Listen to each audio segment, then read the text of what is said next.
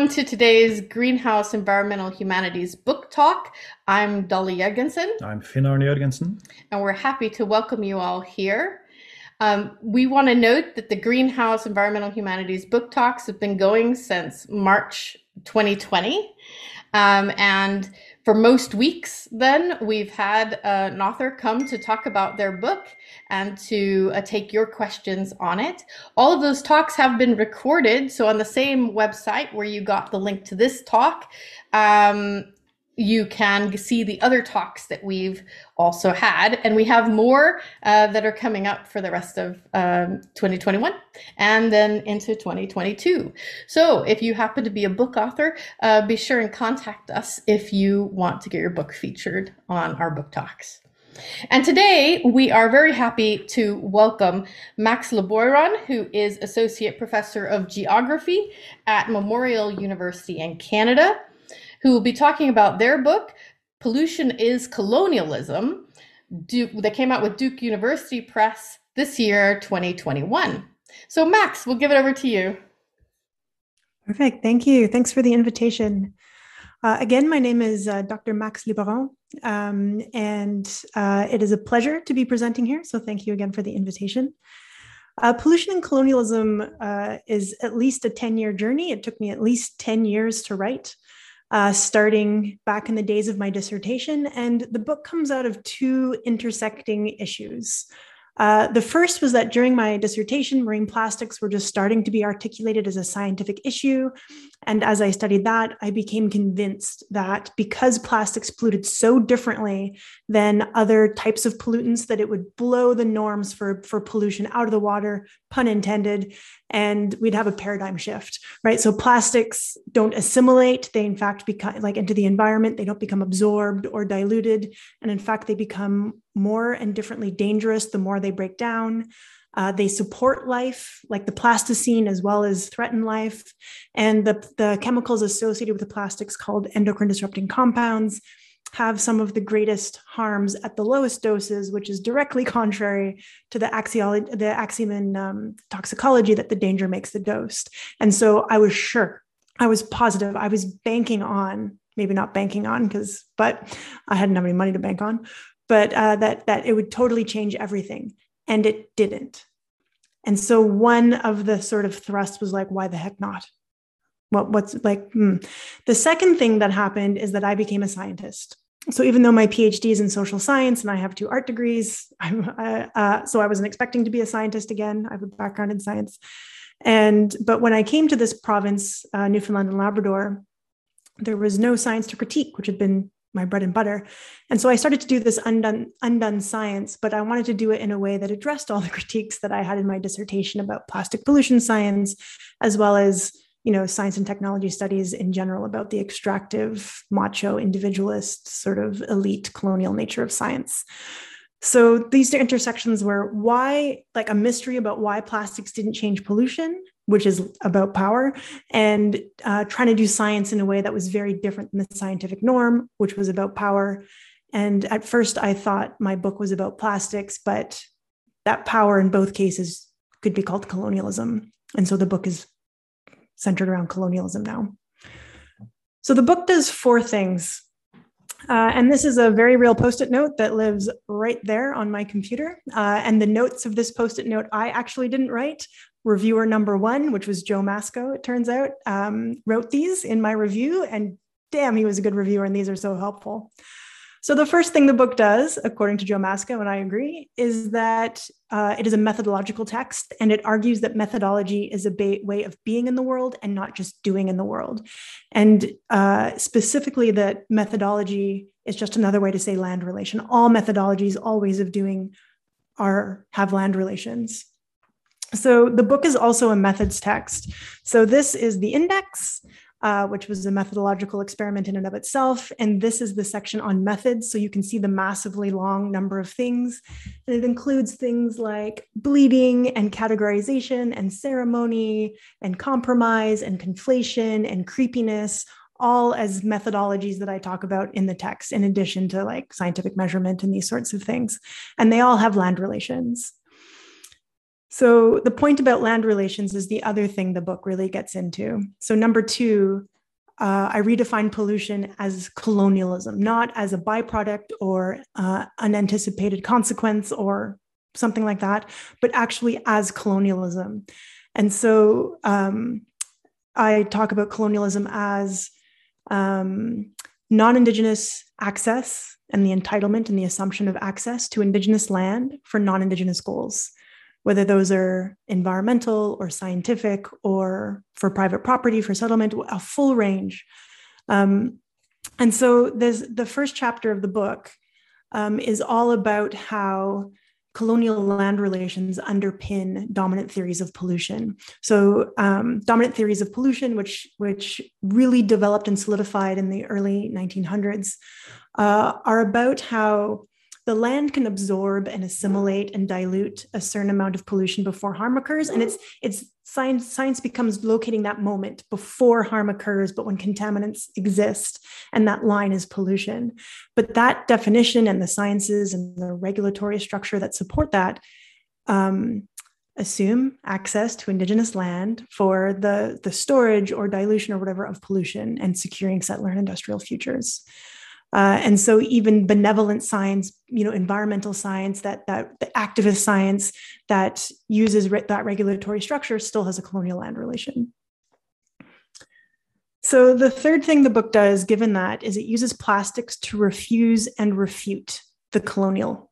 So uh, I argue that p- the plastics are in a myriad of land relations. They're just not like these evil, horrible, wayward pollutants, but you know, based on destruction. But they, you know, they're they're very old relatives that have been uh, coerced and crushed into certain land relations that are not good ones all the time, but they also support life. So there's actually like the plastisphere and these ecosystems that only exist on plastics in the ocean, for example. Um, and so they have a bunch of complex land relations. And so I follow plastics um, around in different sciences and in different activisms to see the land relations that they engender.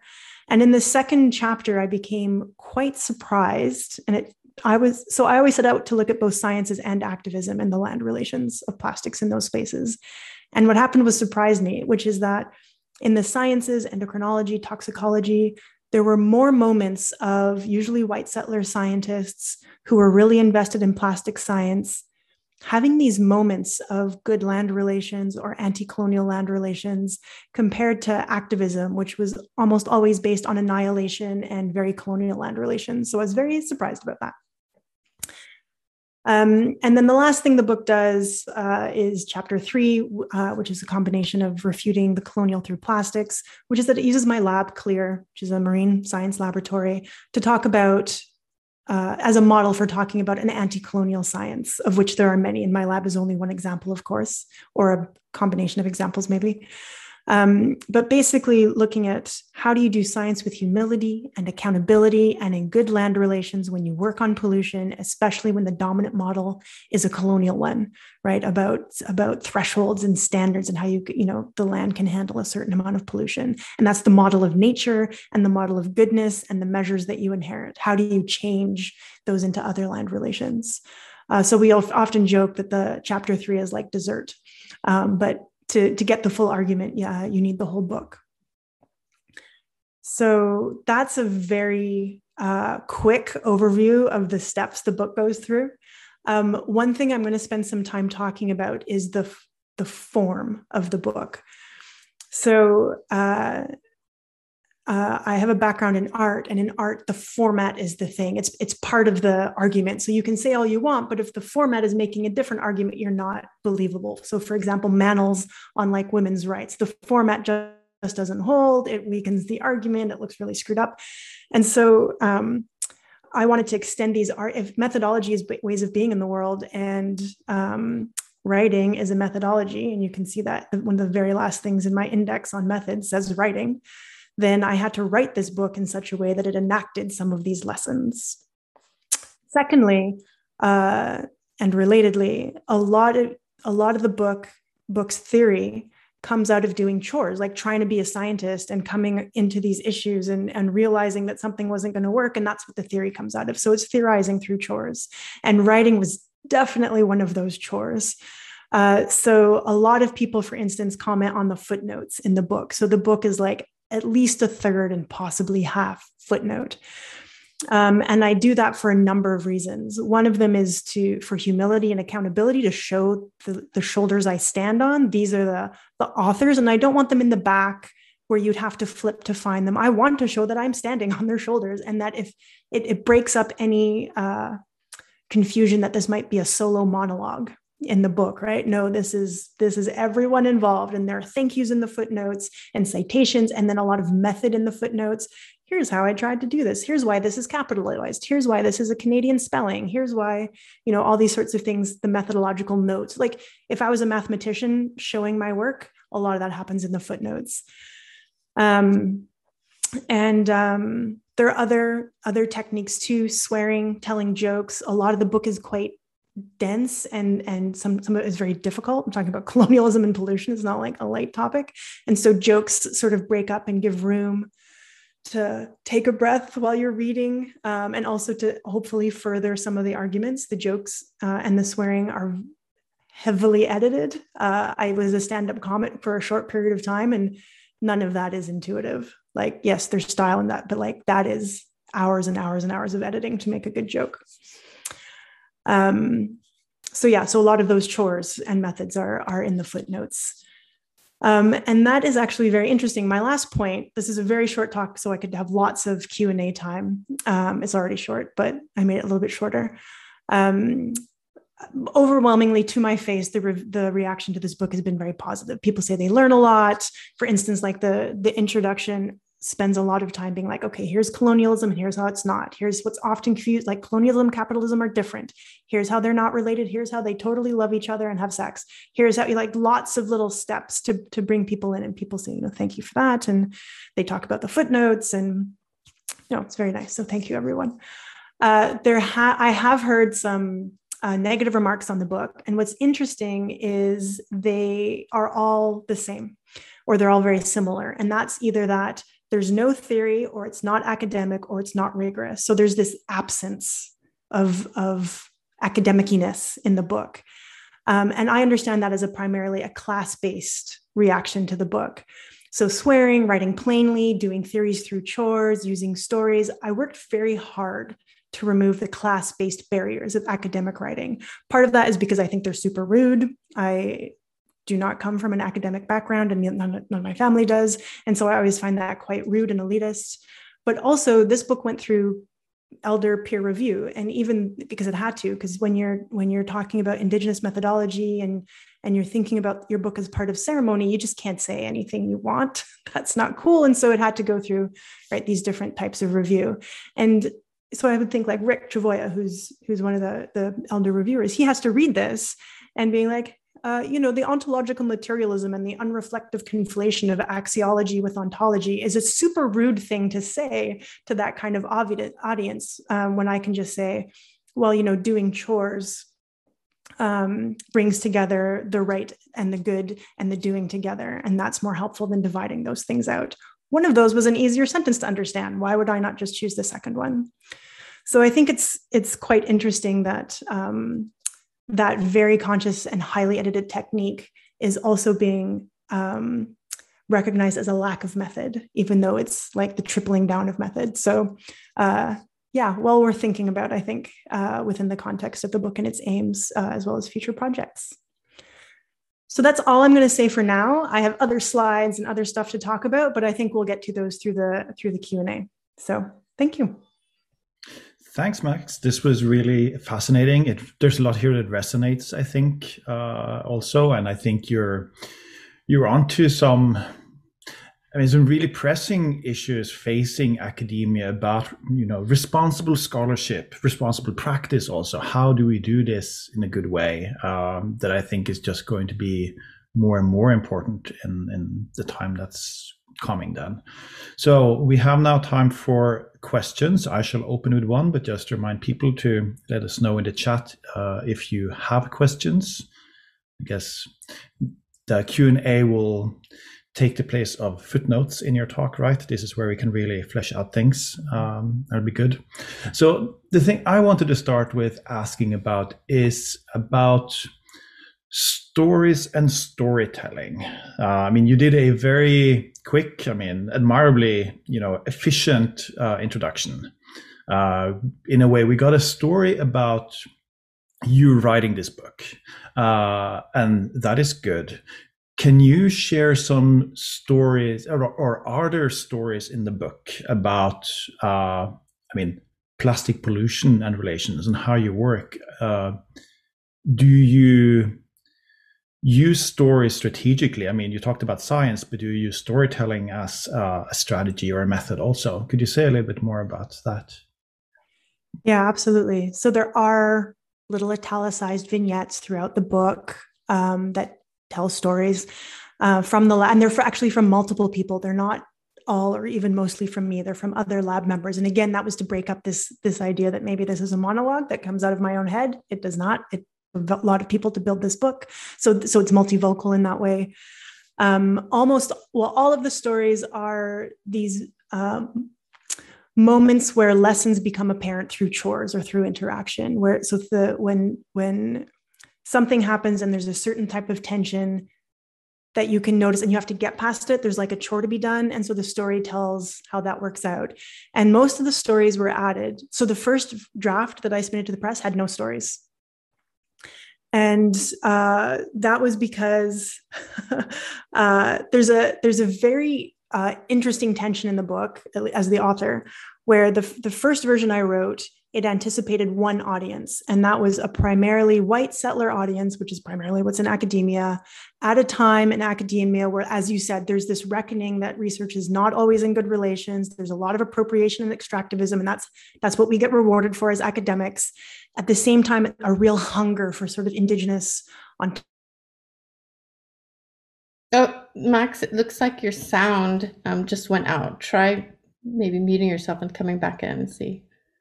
Um, yep. There we go. She's Max, Max is back. We'll get. Uh...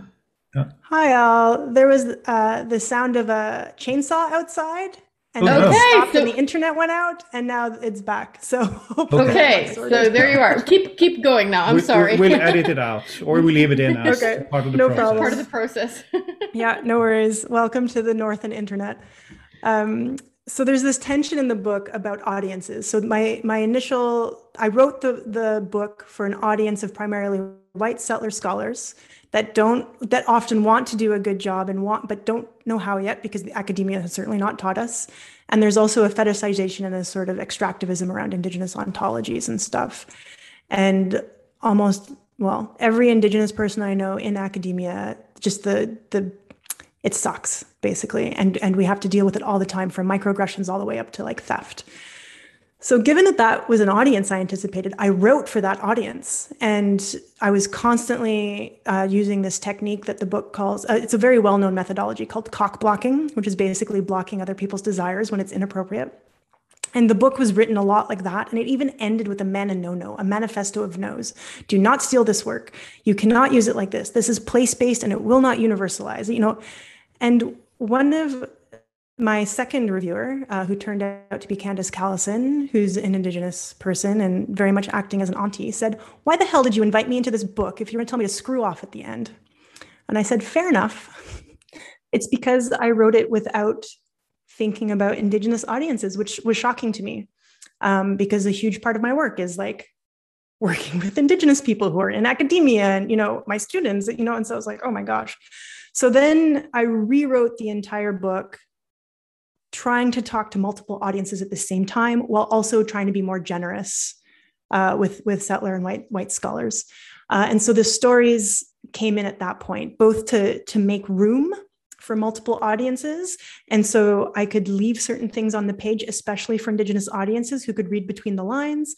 While also, you know, so so the stories came up be, to be a way to making space for multiple audiences. Um, yeah, they're more a form of generosity, I would say, and bringing in more of the like indigenous readership, who are also some of the people who tell the stories, are now reading the book, right? They're in the book too. So that's a long, long answer to a short question. So you said that you started, you know, with plastics, um, but in the title, then you move to pollution right? That that you get less specific in terms of of plastics um, in a way. And so I was wondering how you think about or how do you define pollution in terms of this book?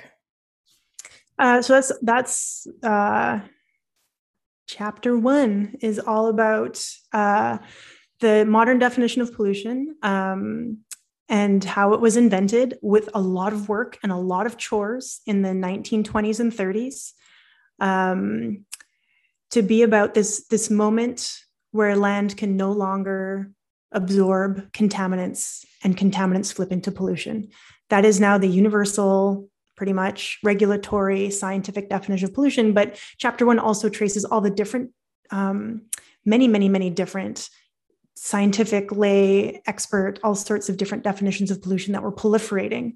Uh, but when you have many, many different definitions of pollution, everything from it makes me sick, it smells bad, it's got floaties, it's not good to swim in, it's got 15 parts per carbon for per gram. Like they're mutual they, they don't work for regulation because you need to regulate across different spaces. And so um, this now fairly universal method um, of locating the moment when contamination becomes pollution because it harms um, that became articulated in what's in oxygen sag and the Streeter Phelps theory which is the history i talk about in, in chapter one um, precisely because it could universalize and because it allowed pollution to occur, which was the colonial land relation that governments and industry, which were the same thing in Canada, Canada and the Hudson's Bay Company were the same thing for many, many years, um, really needed, right? They needed some sort of allowable limit or some sort of allowable articulation so they could keep polluting and maintain that land relation.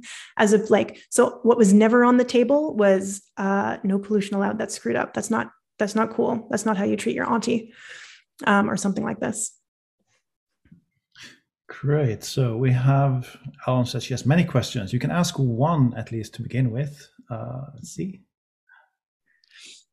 Thank you, thank you, Max. Um, you actually pre uh, you and Dolly both sort of preempted my question about audience, um, but I'm struck in the way you explained some of the tone of the book by your use of the term rude, because it's actually what stuck stuck out in in one of particular moment in your book when you were talking about the albatross photo, which is actually was part of what you talked about the first time I saw you give a presentation.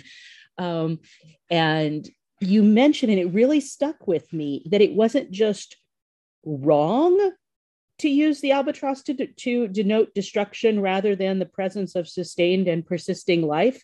You say it's rude and I just really kind of would love for you to talk about your sense of, of where calling out rudeness is is important rather than just calling out inaccuracy or ill intentions etc if that makes sense yeah i mean it comes back to land relations and account so the the book is the book is basically about obligation I use the word obligation a lot, where um, the world gives you a lot.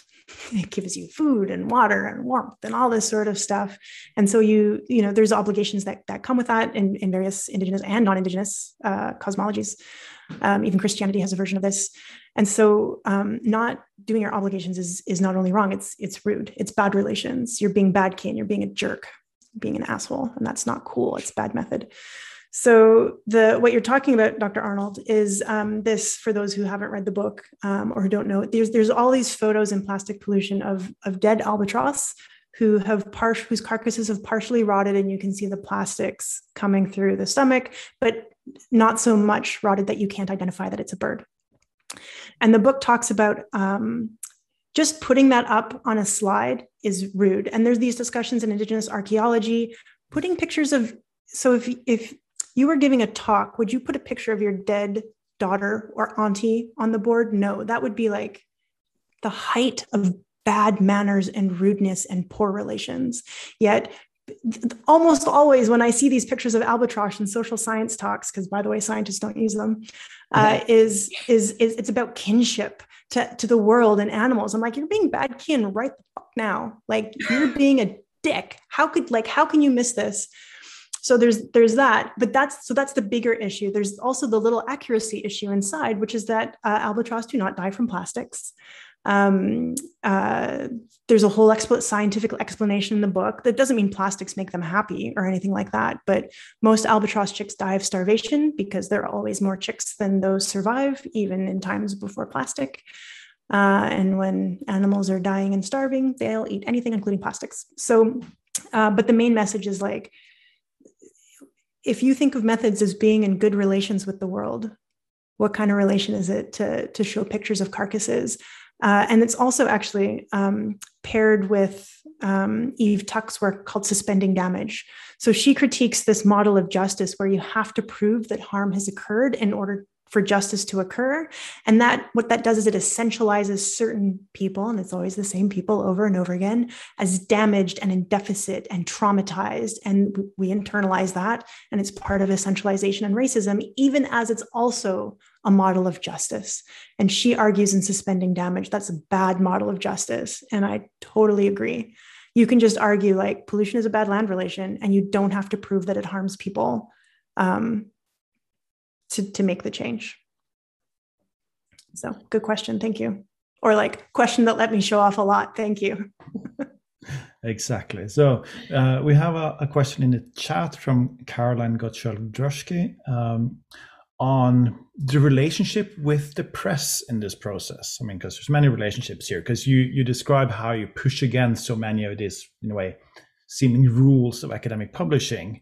So could you talk a bit more about the process that led you to to publish something that's so different? Weird. i mean you you yeah. bend the style here.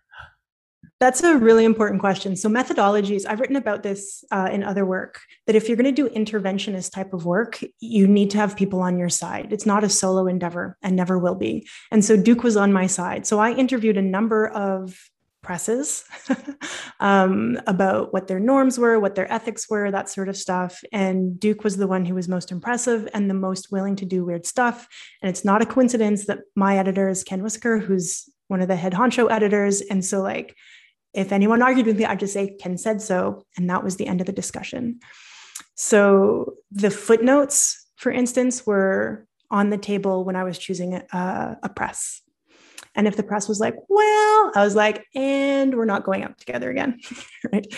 So, um, what was an amazing gift is that I also, uh, Josh Tranen was my other, I had two editors because Josh was apprenticing and then became a full editor during my book. It was beautiful. Um, but uh, I would say, hey, I need Canadian spellings because this one of the arguments in the book is that method has to come out of place and is not universal. And this comes out of Canada. And I need U's randomly scattered throughout the text. And they were like, yep, that's a, yep, okay, cool. Or I was like, uh, I will not be italicizing Indigenous language because by the argument of my book, English is the foreign language, not Indigenous languages. And they're like, yep, okay. Uh, so every moment every you know every moment of something that was weird. Um, and there were definitely moments when copy editors would do something where i was like mm, no and i would have to work it back up the chain because the a lot of the the nitty gritty of the work is so unstandardized or against standards different than standards um, but again, because Ken was on my side, those were always resolved very quickly. And I cannot overemphasize the importance of, of that relationship. Yeah. I wanted to ask a follow up question there, um, which I think is a challenge that many people face. I mean, you talk about the, you know, the need for land relations, you know, all methods, um, rather that. But I think a lot of academics, in particular, in the you know early career stages, are or can easily become quite placeless in that they move from place to place, never being able to sink down roots. Um, I mean, a did you notice any difference then in in coming to St. John's, uh, working there, and do you have some tips for people facing this challenge? Yeah, so one of the methods that I treat at length in the last chapter on anti colonial pollution sciences is because I was new to Newfoundland and Labrador. And um, I look at plastics in codfish, among other species. And codfish is a huge freaking deal here. It's it's culturally, nutritionally, traditionally, politically like the thing. It's it's why Newfoundland and Labrador were colonized because because of cod. And so the first moment where I found plastic in a cod, I was like super excited for probably half a second before I realized, oh no, I found plastic in a cod in Newfoundland. How do I know how to talk about this? How do I know it won't cause harm? How will I know people won't hate me or, or think I'm a lie? How do I like what? And the answer is I couldn't possibly know because I was new, because I wasn't from this place, and I'm I'll never be from this place. Uh, and so um, we called a meeting that morphed into a more formalized method we call community peer review where i called the i called the meeting in the fishing villages that i got samples from. It was always in a dart hall because that's like the common building amongst different you know fishing communities. And i would be like hey this is what i found. This is what i did to find it. What do you think? And they would do what academic peer review does. Tell me whether it's valid contextualize it better tell me whether i can publish it or not on the grounds of it causing harm or not um, and under what conditions. And that has now become a formalized part of all of our research. And that that um, methodology has grown and become more specific. Now, so and this isn't covered in the book. Now we do something called Indigenous data sovereignty, where the Indigenous nations I work with, mostly uh, Nunatsiavut, they own, control, have access, and possess all the data. So it starts so they have everything and i have to ask permission to get my own data back it's not my own data it's the data i created but it's theirs. So it starts with the no and i work for the yes as opposed to seeking out validation in the other direction. Uh, so it's matured over time but but that's that's one of the that's the primary way i assure accountability and i'm not from here. Um, i also hire a ton of locals uh, and pay them union wages uh, and rely on their local knowledge and networks to make the work valid and, and useful and true. So uh, Jake has a question I think is quite interesting as a follow-up. Then you described, uh, you know, some uh, mistakes or you know problems that you discover underway. So how do you navigate the, you know, the act of remaining accountable to communities and relations that you established when you realize you made mistakes? Um, could you could you say something about that? Yeah. So uh, the our lab book actually has an apology protocol in it because apologies are a central part of this kind of work and always will be. I will never get it so right. I will not have to apologize. So the apology framework comes out of restorative justice work, where like first of all you have to say I made a mistake, and I I can recognize at least some of the harms that mistake, as opposed to like oops sorry moving on. You have to articulate like here's the harm I think I've caused. Because what often happens is when I try and articulate that with my community partners, they say, actually, it's a different harm. so sort of like what, what Dr. Arnold answered, it's not actually asked earlier about the about the albatross. It's not actually an accuracy problem, it's a rudeness problem. I'm like, oh crap, right? I might recommend might recognize misrecognize the harm. And then um, I have to make a plan with them how to not make it again in concrete terms, and intention is insufficient to that. Um, one of the main ways that we locate those problems early and often is through community peer review, but also when I work in Nunatsiavut, I have a co-investigator who's fully co-investigator, and I don't do or say or sample anything without her. Uh, I don't co-present. I don't talk to the media. I don't because and I and I've been working with her for three years, and I still make rookie mistakes and I just made one this morning that uh, uh, I have to talk to her about later today. Uh, so, and it's one I've actually made before, so it's a little bit embarrassing. Um, but but making sure they're caught early and often, as opposed to like in publications, is a huge part of that. So, I mean, in in different Indigenous folks, or I mean, my cousin and others talk about being in community as a really important part of methodology, so that you've got all these aunties calling you in constantly. And that is really important to this kind of work, um, is that you have people who can call you into good relations uh, instead of the type of mistakes where they're so big or they're so often that you have to get ostracized because you're in bad relations. Um, if that makes sense, you get called into good instead of ostracized because of bad. Um, yeah, and there's different. You you can make those whether you're indigenous or not. Like you can find your aunties you can I, I was super one of the reasons i chose duke is because they go through two rounds of peer review not one. And i thought that was like the, a really good ethic especially for this book. And i also put it through uh, peer review of people who love me. So i had like a party of people and we did a review and elder review um, and then also family review. So I sent it out to, yeah, so uh, which included elder review. So that was how I avoided making many, many mistakes on the page. So I was wondering if you could say something more about the relationship of you know land, since you're talking about land here and, and being situated in land and water, since water is oh. if you where where where the pollution happens. And is when you say land, do you mean include water uh, in that land kind of land relations, land ethic? Or is there something special or different or extra? Um, or is it not? So uh, this this chunk up here, chapter one, where land and nature are discussed as two different things, it talks about how capital L land from an indigenous perspective uh, is not only dirts and bees and trees and waters and air, but also stars and events and spirits and ancestors and intention and, and how you walk down that path and how someone walked down that path before you and how someone will walk down that path in the future.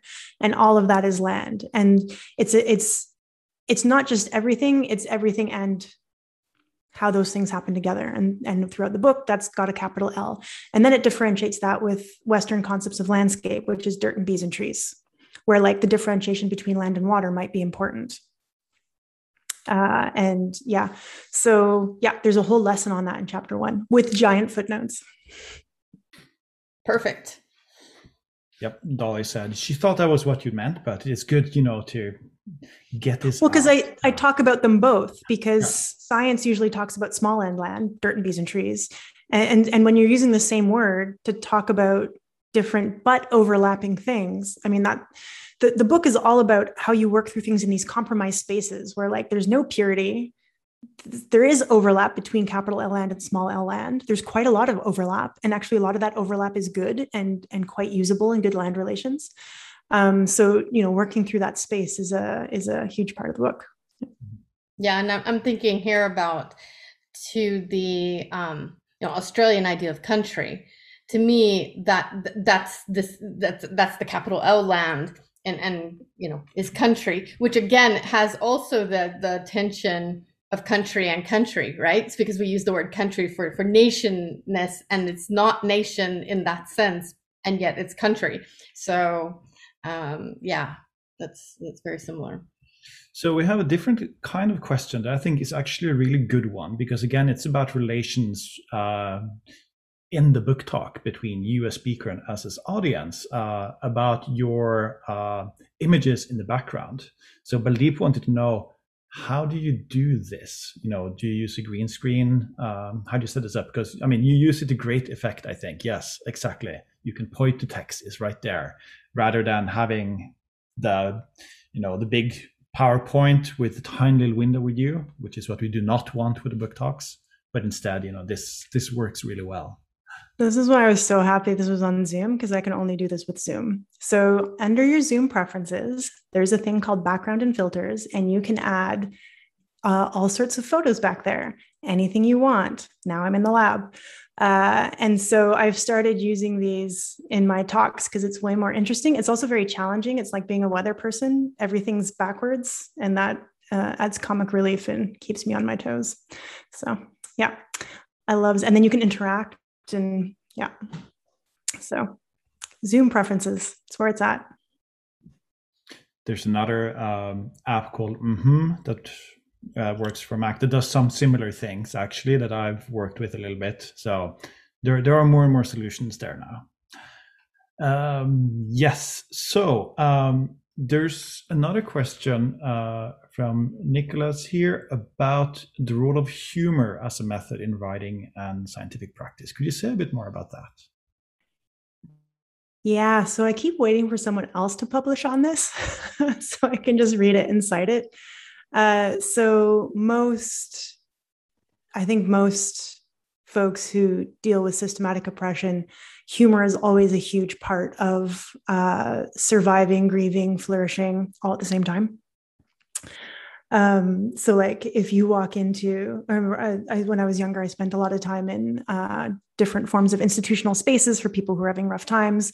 And you could always tell when where there were a lot of Indigenous folks because you would walk in and there'd just be this cackling right? Even though there was also crying. Well, if you went to the other ones, there would just be a lot of crying or silence. And you're like, yeah, you know which one's better? the one with the like cackling. So uh, humor, uh, and I was also a stand up comedian. And what I really liked about jokes, which is a very specific type of humor, is that they have a very specific format. They have a premise, um, you know, 100 beer bottles of beer walk into a bar great premise they have the hook and they ask the bartender for a drink and the bartender says no. And then they have the about face. And i actually am making them up as i go along so i actually don't have a punchline to this but the punchline tells you uh, oh I know the, the bartender says no we don't serve beer here because we're a wine bar. I don't know something like that. Not a very good punchline but what i had to work with. So the the punchline puts you in a different direction and that's why you left because you realized oh i'm over here. I'm not over there. You know and and and so the structure of a joke and the structure of changing people's mind are very similar. And so in a book like mine where you're teaching difficult things being like yes by the way everything that you think is normal and fine super colonial. And so you're doing a lot of that the, the equivalent of the punchline work using actual punchlines make everyone a lot happier to sort of get those sort of switches. It also makes a certain amount of space in the text. So, like laughing or sighing or snorting or just reading a little joke gives you a moment. Uh, and because a lot of people call this text dense, not because I use a lot of giant jargon, but because like a lot gets packed into a sentence. Having those moments to laugh, I think, is a form of processing and thinking.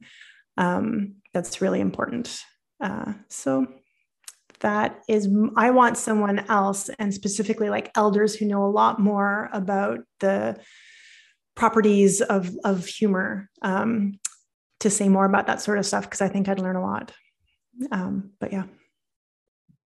I mean, I was I was thinking then about um, Nicole Seymour's book about environmentalism um, that deals with uh, how, yeah, the the kind of humor and you know not the mainstream um, can can function in environmentalism. And we have actually in the journal environmental humanities we have an article that should be coming out next year in our second issue on eco comedy um, so specifically looking at this kind of you know the use of of that kind of comedic turn to get people to turn right in their in their ways of being. So hmm. yeah folks are interested in in the in like the formal and geeky and highly strategic use of humor. I gave a talk in toronto at the binocular conference called a 101 pieces of junk walk into a bar.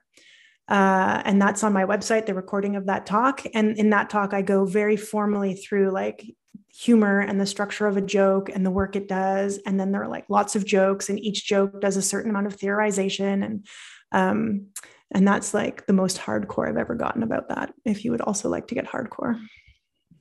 Yeah because i think there's a difference with many authors you know their personality shines through in the way they write. And for some of them of course there there's a lot of, of humor that may not be done as you know a specific method. In a way it's, it's just the author's voice uh, so it's fascinating to hear you talk about that as a you know specific method as well.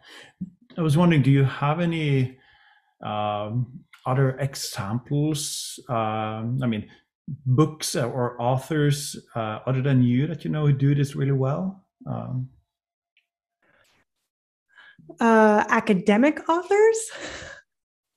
Uh, not necessarily, but things you're, uh, I guess you you know something you might be inspired by, mm-hmm. um, or you have so Max Boykoff, uh, someone stuck one of uh, a publication in the in the chat where that has Max Boykoff in it. Max Boykoff is the other academic I know where like humor is a, a fundamental methodologically necessary intervention in climate change uh, communication. Um, but other than that, um, I most like elders. A lot of elders I know use humor to to do teachings because sometimes a teaching from an elder is really heavy. They tell you that you're bad, essentially, is how I understand it. And so, like, humor tells you, like, but it's still okay and I still love you, or you're like still on the team or whatever. And and and also does work, yet other types of work too, tells you where boundaries are and, and where they aren't and that sort of stuff. Uh, behind you, I have one of my favorite swears slash jokes slash footnotes, and that's number 84. So this is where I talk about cock blocking as a really important methodology to deal with like unsolicited desire. Mm-hmm. That's a good one. Yeah. So the joke is, of course, uh, explaining jokes is not funny, except there is a comedian whose entire shtick is explaining jokes, and she's hilarious. I forget her name. Um, she's out of Boston. But, um, uh, you know, the footnote on cockblock, you're going to assume that I'm going to apologize or whatever. I'm like, don't worry, the spelling is right. so, yeah. And, and I did actually check the spelling. So the copy editor wouldn't get me on that one.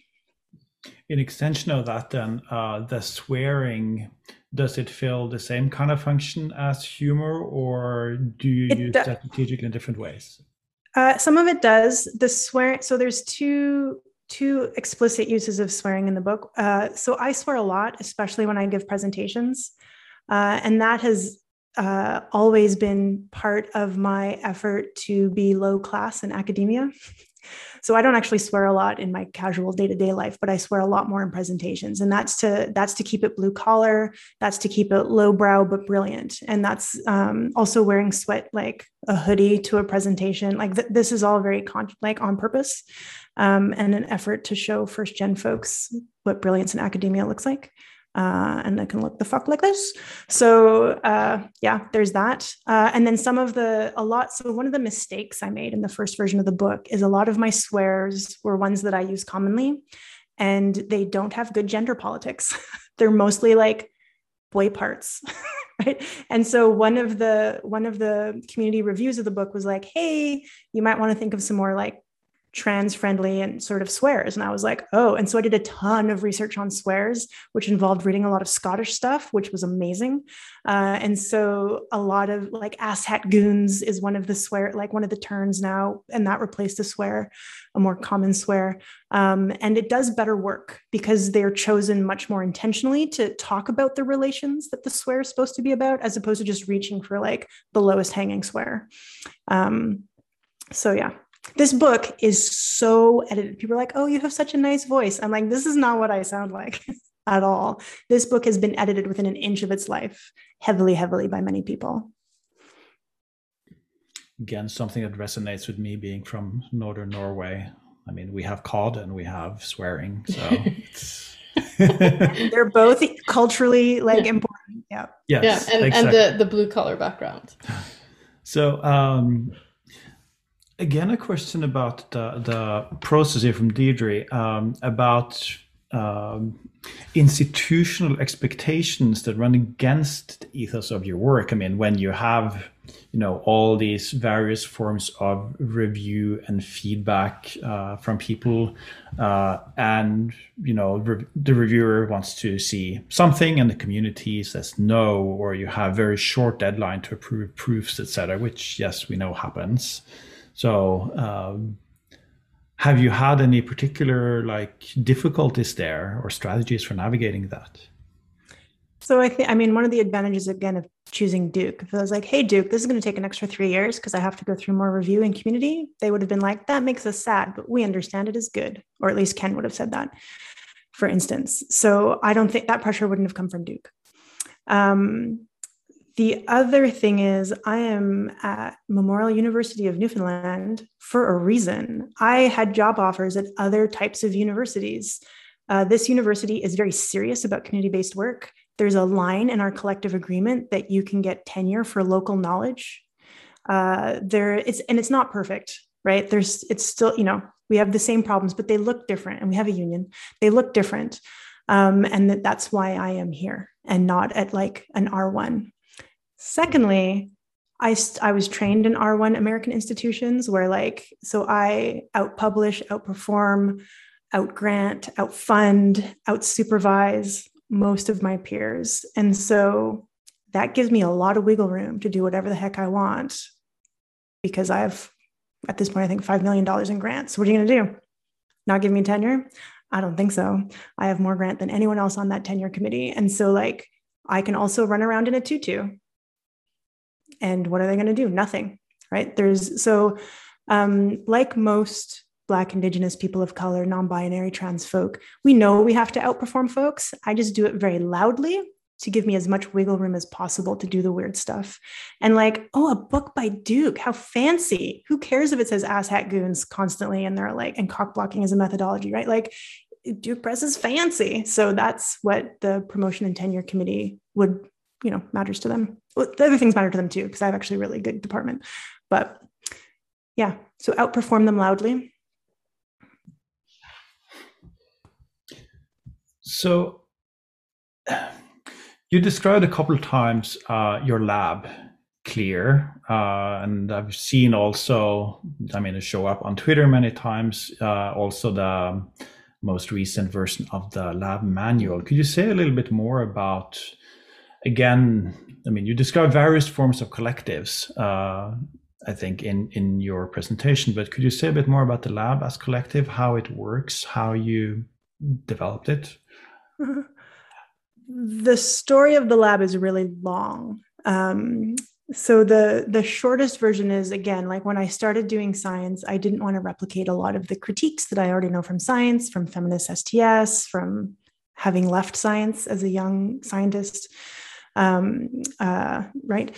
So uh, I wanted to do it very differently. And within academia, there aren't a lot of roadmaps for how to run a lab with humility, as opposed to heroism, which and machismo, which is actually the dominant model. Um, so uh, luckily i have a lot of experience in social movements and so i just started running the lab like a social movement meeting so i'm trained in anti-oppressive facilitation so i'd facilitate I wouldn't say instead of lead because it's still my lab and there's no question about that. And there is a hierarchy, it's mine. And then everyone else is horizontal after that. Um, but running it like a social movement meeting instead of a, a meeting where my desires had to be carried out changed a lot of the dynamics in the lab, right? Junior scholars talk as much as senior scholars, and there's actually things set up to ensure that happens um, collective consent on major decisions that affect the entire lab, another facilitation technique I know. So I just, you know, so what happened over time is that this humble, accountable, equitable lab, people started saying the best part about this lab is it's a safe place for me to eat my lunch. And I'm like, really? We do some of the coolest methodologies in science. We do like anti colonial science, and you think it's the best place to eat your lunch? That seems disappointing to me, but only because my goals for the lab were different than their experiences of the lab. And over time, lab members started to say, actually, the collectivity of this lab is is a very important part of this lab. And so I started to listen to that and be accountable. And so now I also do a lot of work to keep it as a collective with good, which has good boundaries uh, and is not radically inclusive. Uh, and I have to be accountable to that and the safety and the flourishing of that collective, including when like they want to do stuff that I personally don't want to do, because um, we're a collective together. So uh, yeah, it's a lot of chores to run a lab like that, but it's also like a super robust space uh, and a space where a lot of people flourish and do very cool things. Is that so, enough of yeah. it? I didn't talk uh, about plastics at all. you know. Well, exactly. Um, but but I mean, as as you point out, it's it's more than just plastics, right? It's about relations, um, and and so talking about those relations is in fact talking about plastic. Um, you know, so uh, Gwen um, had a question in the comment, and Gwen's an undergraduate with a large research project. Um, so she says she's encouraged to read ruthlessly and read many books and skim, the, skim them and get the arguments, to get only what's useful and disregard the form and efforts of the author. But so she's wondering how that squares with engaged, respectful reading. So, this kind of extractive reading, which sounds exactly like the colonialist paradigm of land relations. Um, you know, versus taking time. And what do you think about that? So um, there's a section in the book about extractive reading, which is not my term. It's Eve Tuck's term, what I got from one of her tweets, which is quoted at length in the book. And so it's, yeah, it's not a coincidence that reading, which is in the methodology, follows the same colonial land relations as extractive science. So that's what chapter one is sort of about, right? So you've got land, which is all these robust intertwined relationships, which get turned into nature, where separateness starts being the ethic, which then turns into resource, where the, the value only flows in one direction, which then moves easily into property and uh, acquisition, where the, the value is then owned and, and encoded, right? That's how that's how reading is. So trying to figure out more towards the oops, wrong direction, more towards the land side of relations in reading. So Eve Tuck talks about this too in the tweet. Uh, um, long quoting. Some of the, the some of the footnotes are really long because I quote someone for like two pages to be like, you know what, you don't need me to rephrase this. She does a really good job. Here's two pages of Zoe Todd inside my book um, because she does it better. Um, so there's that sort of stuff. There's taking time. There's this, an experiment that Deondre Smiles and I are do called Collaborary. It's better written than it is spoken, where we read and put our thoughts on Twitter. We try and read generously, and we've got. Um, Yes, I mean, yes, for deadlines, there's this thing where you have to read extractively, and I don't see a way around some of those habits. But um, I do try and prioritize reading time so that I can read not like that. Um, and in good relations and in good spirit and on the author's own terms. Instead of my term setting my reading their term set the reading which means reading with generosity as opposed to reading with my needs in the front. Um, it takes more time. You cannot meet all deliverables when you read like that because deliverables are based on extraction. That's why it's a dominant system. That's what dominant means. Um, but depending on your advisor or your situation or your jurisdiction of where you have autonomy, you can push back on that in different ways. Um, yeah. Mm, thank you. I mean, I, th- I think that's a real concern, and I'm certainly guilty of extractive reading. Uh, also, it's I mean, it's so hard to find the time and space to to deal with that. Uh, our time. But sorry, yeah. on the topic of that, appropriate to this, you haven't read my book we're still having a chat. There's no, you didn't read it extractively so we could have this chat. And you're like, hey, I haven't read the book. Please like talk to that audience. Okay, that's the better relation as opposed to like skimming my book and being, you know, whatever. So kudos for not reading it. Well, I suspect many people will actually go back and find their copies and read it or reread it actually after this this uh, book talk. So just to to wrap up, thank you to Dr. Max Liboiron for uh, this presentation of pollution is colonialism. Thanks to everyone in the audience also for uh, asking fantastic questions uh, and, and listening to what was going on here.